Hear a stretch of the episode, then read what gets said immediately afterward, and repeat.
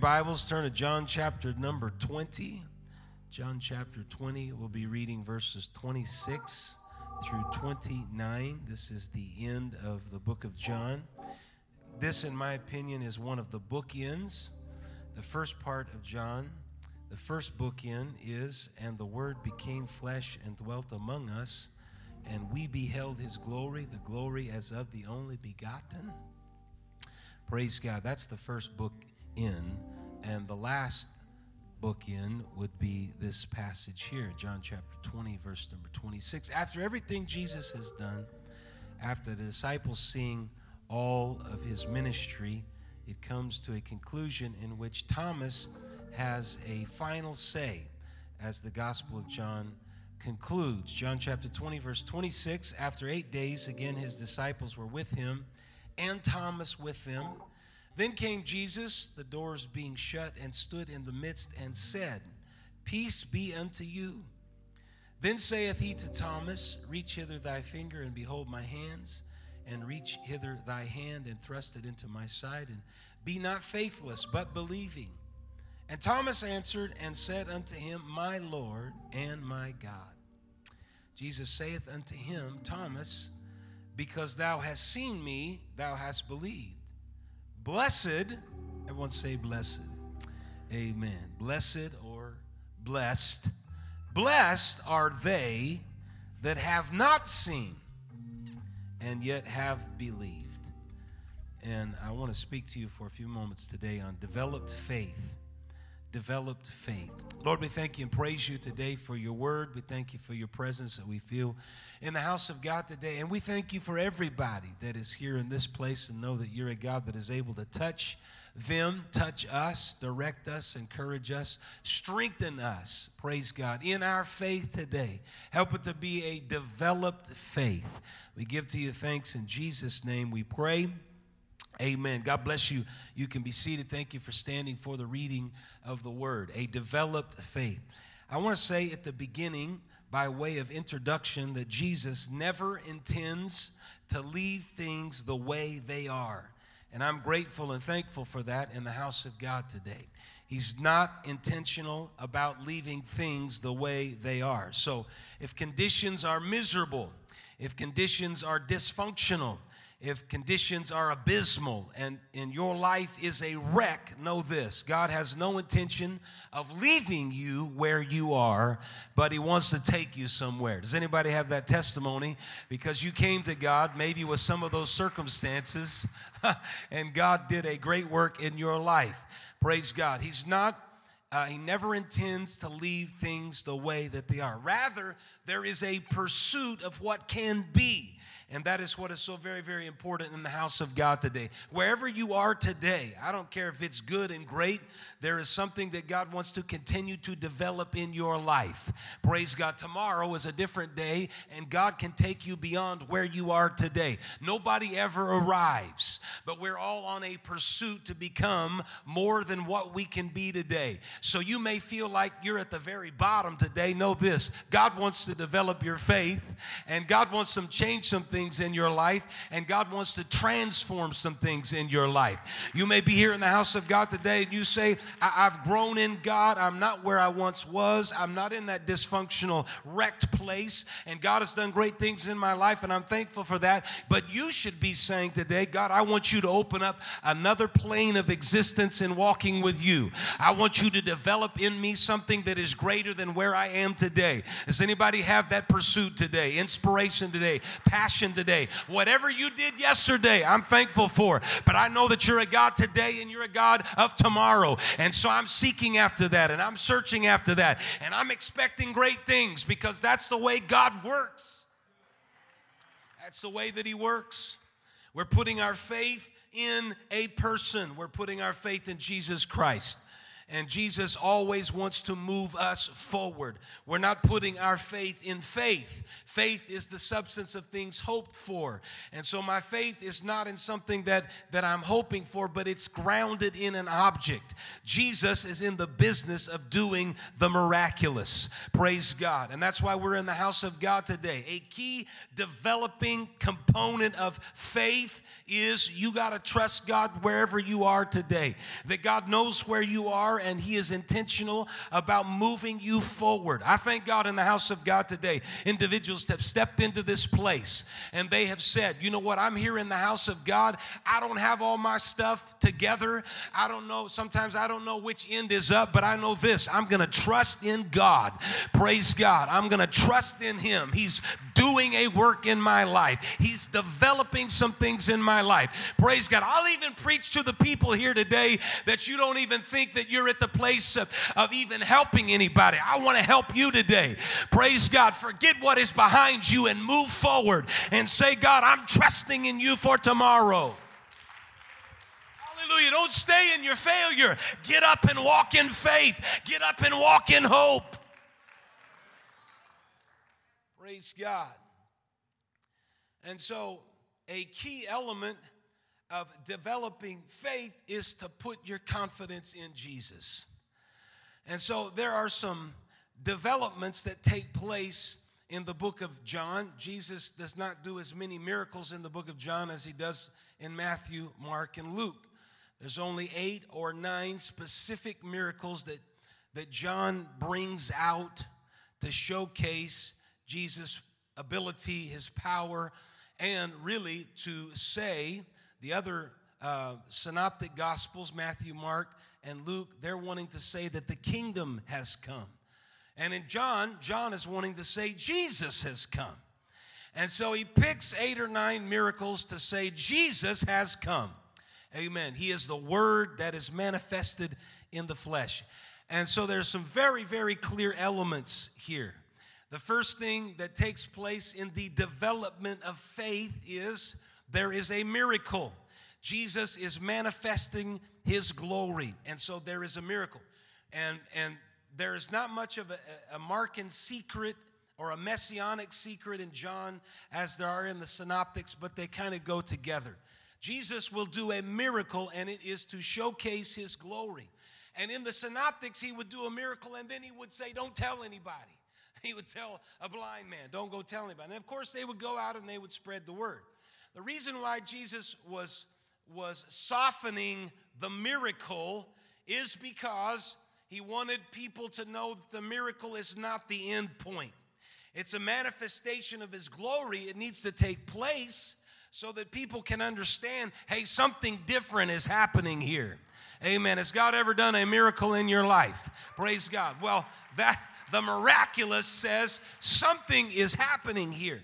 But God never intends you to walk away just with your miracle and it stops there.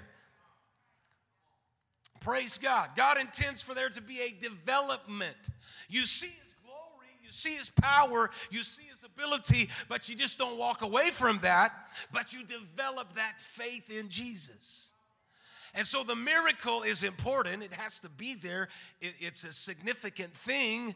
It's to manifest his glory. And John, even right up front, tells us that in chapter 2 and verse number 11. He said, This beginning of miracles did Jesus in Cana of Galilee and manifested forth his glory, and his disciples believed on him. So the miracle was important to manifest his glory. That's the first level of a developing faith. The second part of that is it is to clue people in to his identity. This is the word that is made flesh. Not only that, this is the Logos, this is the statement, this is the plan of God. And not only that, this is the I am that spoke from a burning bush to Moses. The God, Yahweh, that spoke to Moses from a burning bush is now encapsulated in Jesus because his identity is God manifested in the flesh.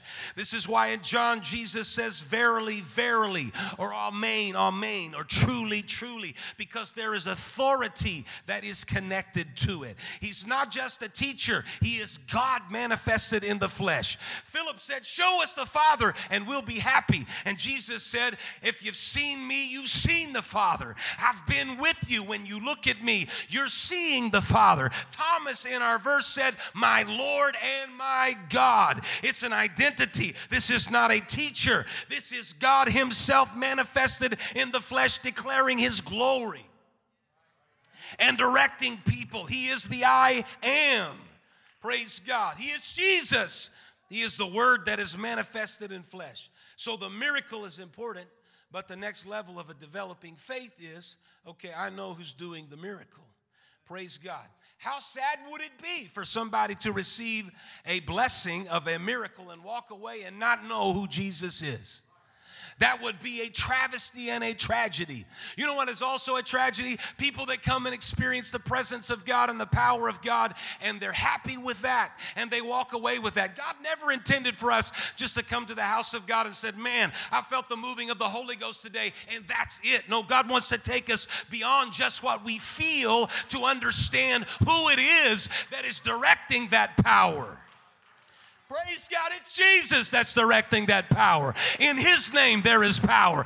In His name, there is healing. In His name, there is redemption. In His name, there is salvation. Clap your hands and thank the Lord if you know the God of the house, not just the moving of His Spirit, but I know who He is. Praise God, and I feel Him in the house of God. So the miracle was important, and it led to an identity of Jesus.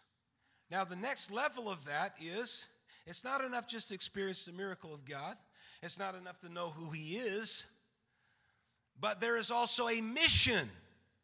There's some action, there's some doing that He intends for us. This moves us into the level of discipleship. Thank God that God healed me and revealed His glory. Thank God I know who He is, but now what?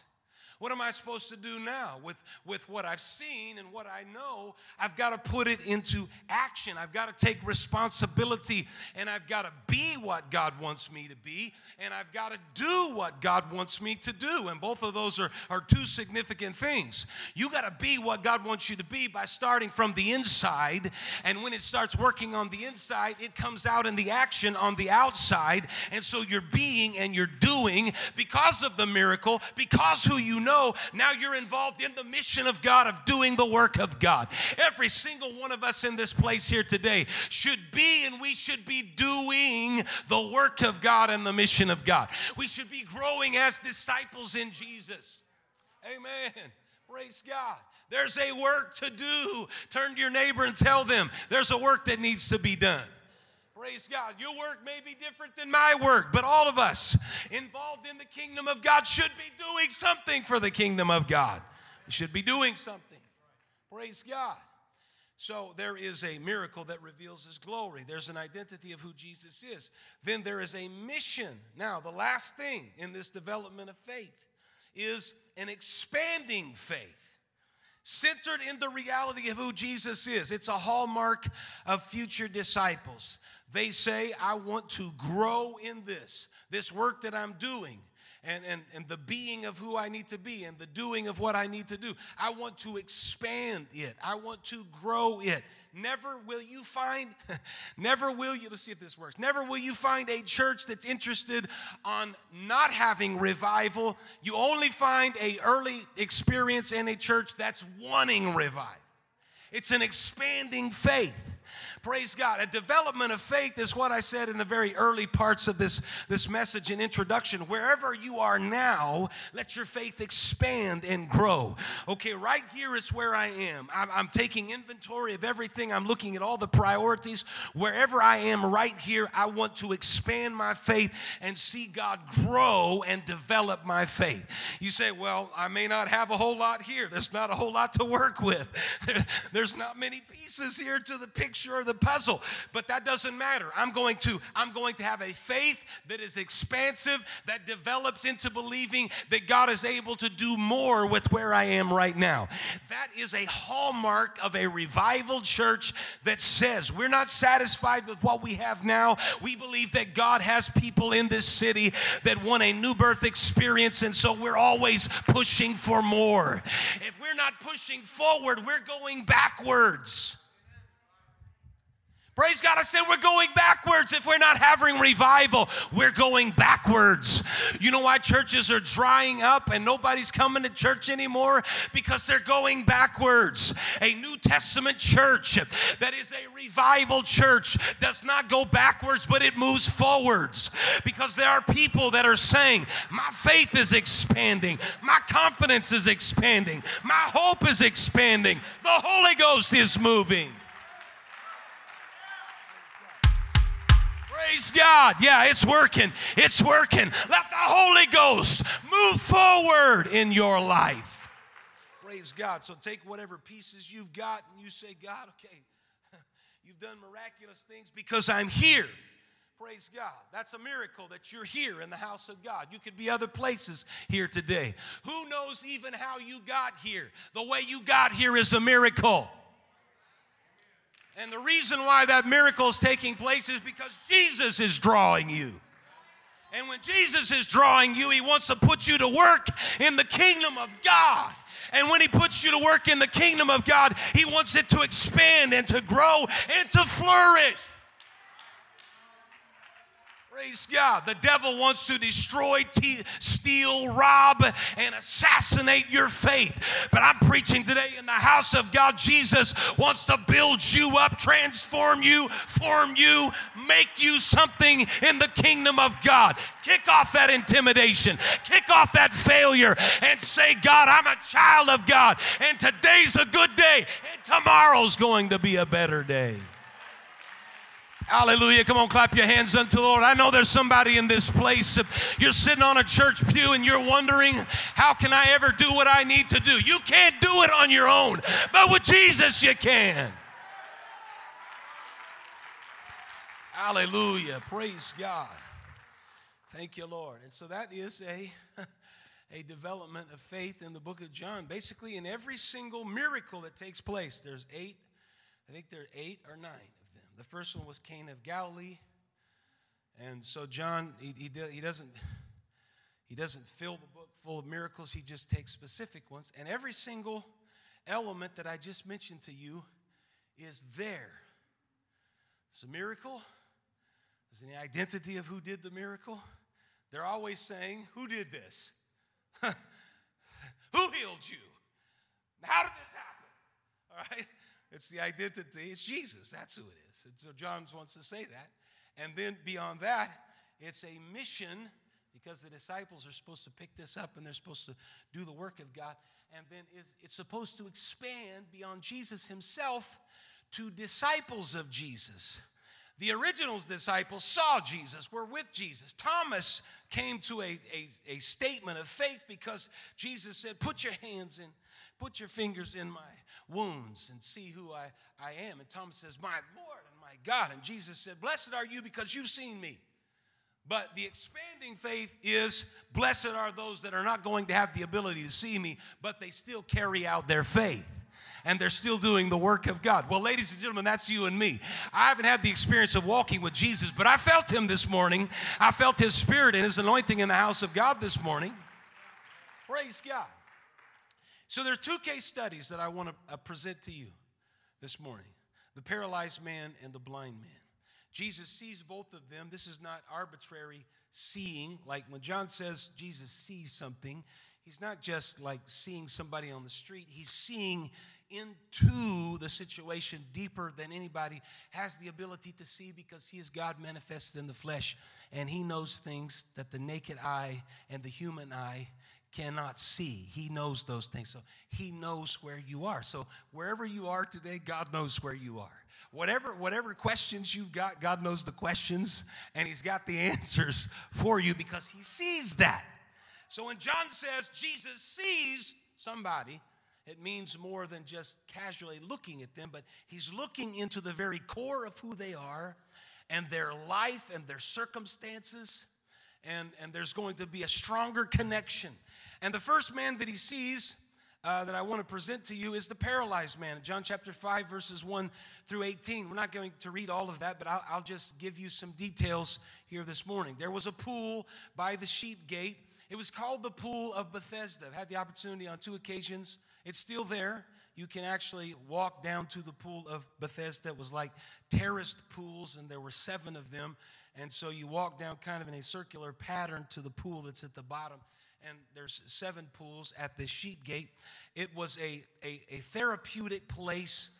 Uh, there's a lot of, of uh, theological discussions about what exactly happened at this pool. Some, some on a less uh, sensational component say it was just it was therapeutic waters and people would gather there because there were hot springs and people would gather there.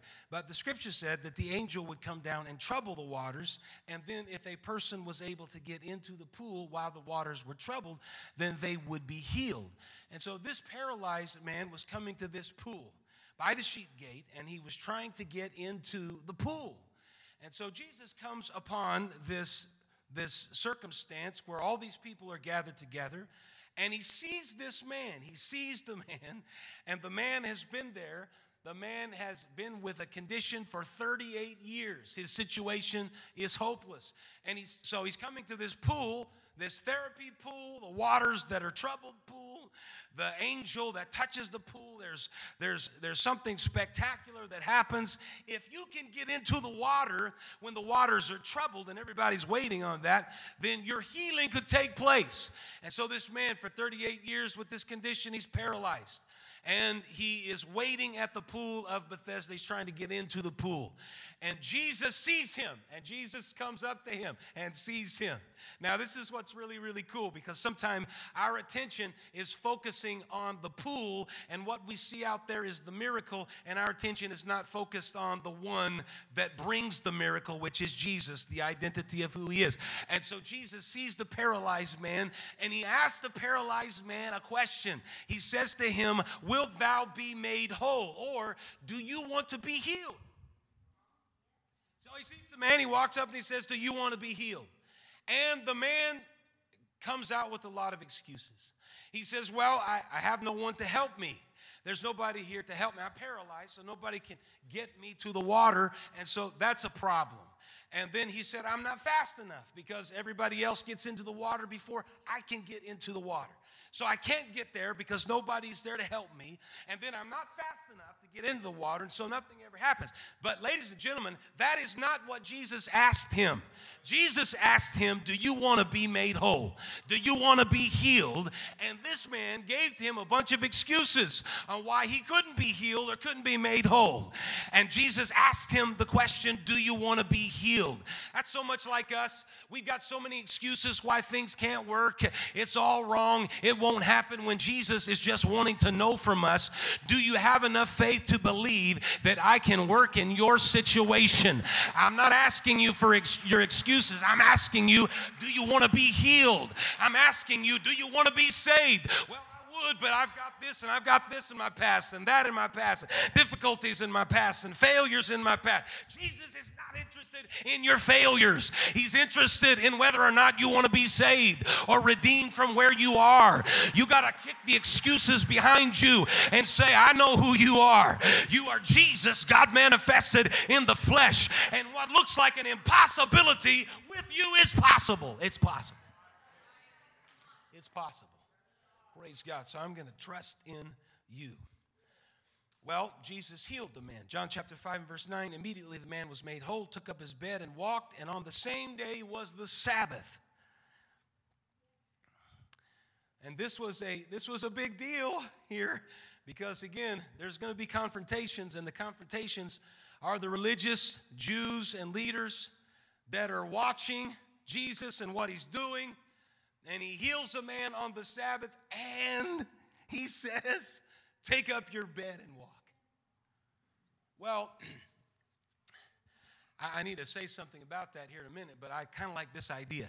Jesus is, the man has been 38 years, he's been confined to a, a bed, right? He's paralyzed. Jesus heals him and then tells him, Take up your bed and walk. Isn't that like Jesus? The things that we are restricted by or laying in and on Jesus, when the Holy Ghost comes, says, Take that thing up and, and, and go your way with it. In other words, you have power over what has restricted and confined you. When the Holy Ghost comes, it dictated to you, but now when the Holy Ghost comes, the Holy Ghost gives you power and the ability to pick up your bed and walk with that thing out of the pool of Bethesda because I'm a God that is able to bring healing to you. That's how the Holy Ghost works. Praise God. It gives you the power and the ability. Well, the Mishnaic tractate on the Sabbath, the Jewish understanding of the law is you could not carry objects from one domain to another. This was expressly forbidden on the Sabbath. It was not lawful to carry a bed. And Jesus said, Take up your bed and walk. So there's a miracle, it manifests his glory. And then there is Jesus that comes into the picture, and there's people that say, Wait a minute. That's against the Sabbath laws. Who are you? And what they fail to recognize is the identity of the God that gave them the Sabbath in the first place. He's God manifested in the flesh. He has greater power than any law that is there, any ritual that is there, any tradition that is there, because He's the one that gave it. So they're basically saying, Who are you? And all through John, Jesus is always saying, I am the bread of life. I am the way, the truth, and the life. Who am I? I'm the I am that spoke to Moses from a burning bush that has created all things.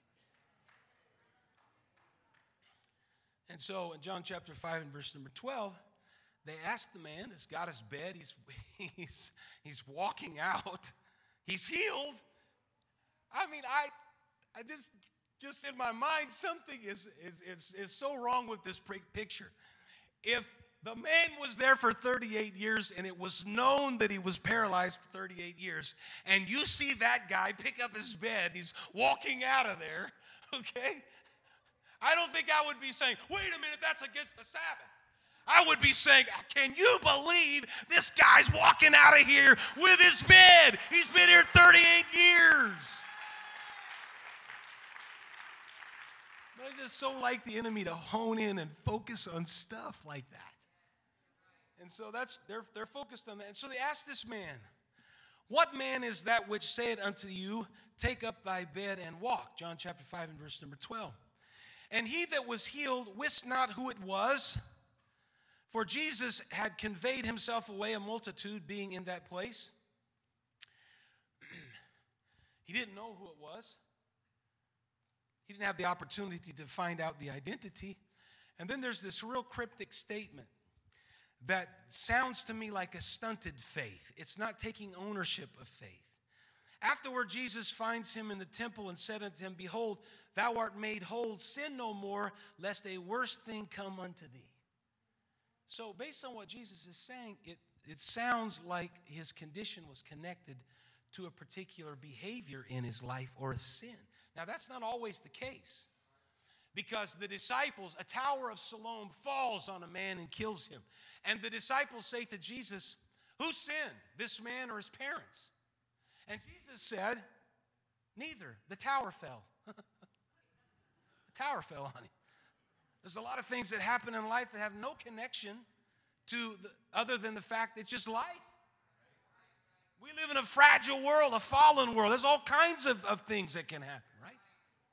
So that's not always the case, but in this case, Jesus said, Take up your bed, walk, you're healed, you're whole. Now, he said here, Don't go and sin anymore, lest something greater befall you. So that's kind of a cryptic statement. And then what the man does after that is also troubling because in verse number 15, the man departs and he tells the Jews that it was Jesus which had made him whole there doesn't seem to be a real ownership, a standing up, a defending and identifying, a movement toward action. It appears like this man is content with the cure without being conscious of much deeper lostness as a sinner before God. A worse thing than being a paralytic is being a sinner.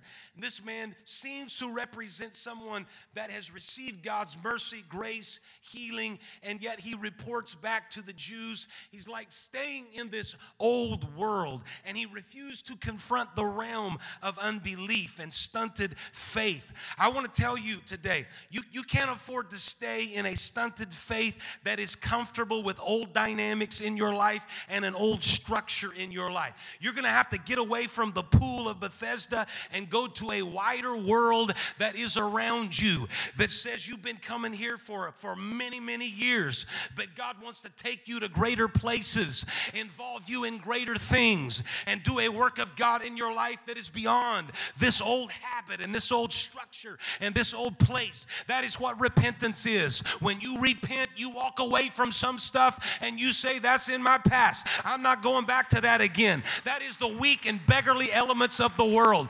God is developing some new things in my life, and I'm not going back to that. I'm moving forward.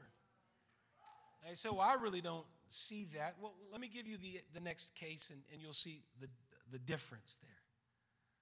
The difference there, because there's another man, he's a blind man in John chapter 9, and Jesus passed by and saw, he sees a man that was born blind from his birth, and his disciples asked him, Who did sin, this man or his parents, that he's been born blind? And Jesus said, Neither hath this man sinned nor his parents, but the works of God should be manifest in him. I must work the works of him that sent me while it is day. The night cometh when no man can work. As long as I am in the world, I am, I am the light of the world. So this gives you an idea of, of some of the the it's called a theodicy of the disciples, the study of evil. They're associating evil. If, if something bad has happened, then it's directly connected to sin. And Jesus negates it here. The pool, the, the tower of Siloam falls, kills somebody. It wasn't because anybody sinned. Here they see a blind man and they say, who, who, who sinned? Was it his parents or was it him? And Jesus said, neither. But I'm going to do a miracle. Praise God. And I'm going to show forth my glory. And so he spits, he spits on the ground and he stirs up a mud ball and he puts this in this man's eye. And again, he is he is he is working on the Sabbath. You cannot knead dough. It's forbidden on the Sabbath. And so it's a funny way of doing it, but he's spitting and he's working. And he's putting it on this guy's eye, this blind man's eye, and he said, I want you to go to the pool of Siloam and I want you to wash this, this, the spit and the mud off of your face. Now, this is, this is a rabbit trail, okay? This is, this, this is going off. This is going off. But isn't it significant that Jesus spits of all things and puts a bunch of mud and puts it on somebody's eye? You know what a lot of us as humanity would do? I'm not doing anything if somebody's going to spit and put mud on my eye. If anybody asks us to do anything that is outside of what we want or don't want done, we get offended about it. And so, credit to the blind man because he didn't just say, What in the world are you doing? Who are you? This is insanity. He, he says, Okay, I'm, I mean, I'm blind anyway, so I might as well give this a shot, right? and so he goes to the pool of Siloam and he washes off the mud and he comes back seeing. Praise God. There's a miracle. There is a glory that is manifested. And here's what's cool about it the miracle is to manifest what? The glory of God. And then it's connected to the identity. Who's the identity? Jesus. Well, who has the ability to give a blind man his sight back? Jesus has the ability to do that. Praise God. Amen. And so now there is the next step is action and doing. So here's this man. The first man, the paralyzed man, never seems to get into the action and doing other, to, other than to tell the Jews it was Jesus that healed me. That's about all we get. And yet, this man that is blind and he comes back seeing, his neighbors see this and they said, wait a minute, this is a guy that's sitting and begging. And others said, No, it's not like him, it looks like him. But the man said, No, it's me. It's me. I'm the one that was sitting and begging. He spit in the ground, made a bud ball, put it in my eye, went to the pool, washed it off. I see. It's me. So this caused some consternation. And so they said, How were your eyes opened? And he answered and said, A man called Jesus made clay and anointed mine eyes and said unto me, Go to the pool of Siloam and wash. And I went and I washed and I received sight. And they said unto him, Where is he? And he said, I, I don't know. I don't know where he is. So the neighbors are incredulous. And the Pharisees come confronting, and then they become divided because of what the man starts to take ownership of his faith. He's going to move not just in the miracle and the identity, it was Jesus, but now he's going to step into the realm of being and doing. He's going to put it into action. And so the Jews come together. Chapter 9 and verse 16. And they said, This man is not of God, because he keepeth not the Sabbath day. Others said, How can a man that is a sinner do such miracles? And there was a division among them. So then they bring the blind man, and they said to him, What sayest thou of him that he opened thine eyes? What do you say? They asked the blind man. What, do you say? Well, the blind man is growing in his faith. He doesn't have a complete recognition of what has transpired. He knows that, it, that it's Jesus, and he knows that he was blind, but now he sees. And so when they ask him the question, he said, He is a prophet. He's developing, he's recognizing the power of Jesus, and he's not going to back down from it because I was blind and now I see. So he's not backing down from it. So then he is marginalized and he is ignored because now the Pharisees, they didn't believe him. They didn't believe that he was born blind. They didn't believe that he received his sight. So they called his parents. And they said to his parents, Is this your son whom you say was born blind? How then doth he now see? And his parents answered and said, We know that this is our son and that he was born blind. But by what means he now seeth, we know not, or who hath opened his eyes, we know not. He is of age, ask him, he shall speak for himself. These words spake his parents because they feared the Jews. For the Jews had agreed already that if any man confessed that he was Jesus, he would be put out of the synagogue. So his parents, his parents, they're fearful. They don't want to be thrust out of the synagogue, which is the worship center. They don't want to be thrust out of the church. And so they put it back off on the blind man. And his parents said, He's of age, ask him. So they called the man that was blind and they said, Give God praise. We know that this man is a sinner. this is very familiar of the Old Testament Achan's story coming out of Jericho when he takes Babylonish garments and some gold and he puts in his tent, and the children of Israel are defeated, and Joshua recognizes there's a problem. And so he has people come before him, and when they come before him, he said, Give God praise. Well, everybody that's, that's right, they can give God praise, but when there's something that is wrong, Achan can't give God praise because he knows he's got stuff in his life. And so then he confesses. And so now they're going to take that Old Testament, that Old Testament uh, strategy and they're going to put it on the blind man. Give God praise. We know that this man is a sinner. And here's what the blind man says. Verse number 25 Whether he be a sinner or no, I know not. One thing I know that whereas I was blind, now I see. You want to call him as I him a prophet. You're saying he's a sinner. I don't know but I know this I was blind, but now I see. And you're not going to take that testimony from me. I'm going to stand up. I'm going to have some convictions because God did a great thing in my life. And so, no matter who comes my way and tries to take that away from me, you can't take it away from me because I've got a testimony. I was blind, but now I see. I was in sin. I was sick. I was in the miry clay, but He picked me up. He established me. He gave gave to me a hope. I'm not backing away from it. I've got a developed faith that sees the miracle, that sees Jesus, and sees the action of doing what He wants me to do. Praise God. Amen. So he's he's taking ownership of what God is doing in his life. He's moving from a defensive posture and he's going to move into a offensive posture.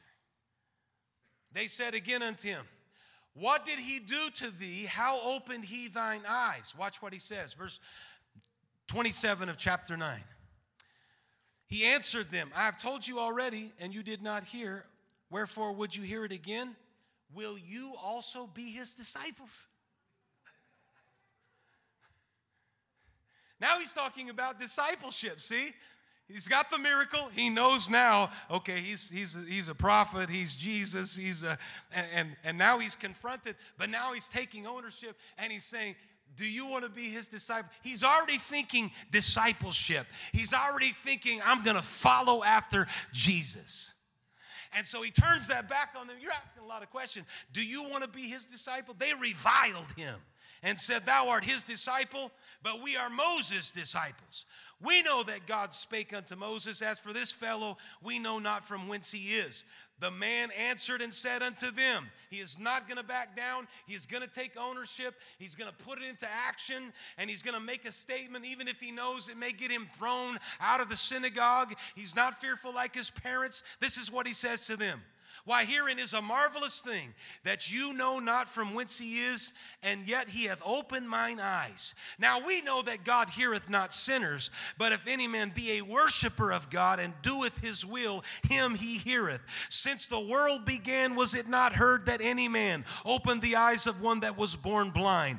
If this man were not of God, he could do nothing. All of a sudden now he's taken action. He's preaching to the people that are that are trying to shut him down. He is saying, "I got a testimony." All of a sudden he's going into theology about a person that's a sinner could not do what this Jesus is doing. He's telling them, "You're off track. You're going down the wrong direction. You're going the wrong way. Throw me out if you want to, but I'm going to follow after Jesus. Kick me out of the synagogue. Go ahead, but I'm following after Jesus.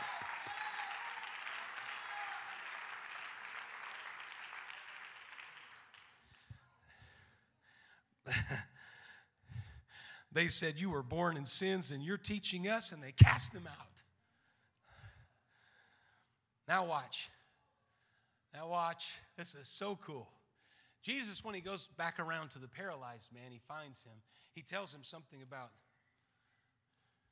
his sin and stop doing that because a greater thing may befall you. This man who is taking ownership for his faith, Jesus circles back around to him in verse number 35. When Jesus heard that he had been cast out, he found him and he said, Do you believe on the Son of God?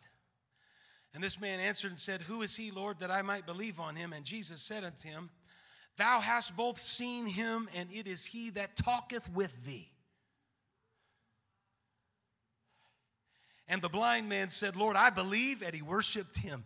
He sees the mission of God, and now he's going to put it into action. John chapter 9 and verse 39, Jesus said, For judgment I am come into this world, that they which see not might see, and they which see might be made blind. Pharisees should know more than anybody what they're seeing, but they can't see it because they're blind. A man that can't see all of a sudden sees an illumination and a light that comes in the form of Jesus Christ, and there is a developed faith in his life as the musicians come in the house of God this morning. The dangerous choice of faith is avoided by some and accepted with all risk by others. The paralyzed man seems to avoid this trajectory of getting involved and taking ownership and standing up for his faith. But the blind man, no matter what the risk was, his parents didn't want to take the risk, but he took the risk because he recognized how God had done great things in his life. Praise God. I'm preaching to you in the house of God today. Accept the risks. The risk may be your family will say to you, You've lost your mind. They don't care a thing about you until you get into the house of God and God starts doing great things in your life. And then they all become theologians and tell you you're involved with a cult and all this kind of stuff. They didn't care that you were strung out, drugged out, out of your mind, addicted. That didn't matter at all. But when you start coming to the house of God and God does great things in your life, all of a sudden there are risks associated with that. I tell you this family's important, but Jesus is more important than family. Take the risk, take ownership of faith, and say, I'm going to establish my family here. I'm going to establish my life in faith. I'm going to sow the seeds. I'm going to water the seeds. I'm going to watch a crop flourish from it. God. I'm going to take the risk. In both miracles, Jesus was pointing out spiritual paralysis, the inability to act, and blindness, the inability to see. And God was calling us out of both. Come out of a paralyzed world, come out of a blind world, come out of an isolated, marginalized, captivated by the world's definitions, an effort to stunt the will of God by wrong actions, confused, apathetic, acquiescing to the pressure of the world, hollowed out and confused, willing to be content without commitment, paralyzed by fear, immobilized by indecision, scandalized by the accuser, criticized by hell, stuck in an old paradigm. Jesus is saying, I've come to call you out of that, and I'm going to bring healing to you and show you my glory. Praise God. As we stand together in the house of God, I want to show you who I am, and I want to put you to work in the kingdom of God, and I want to see an expansive faith. Praise God. A developed faith.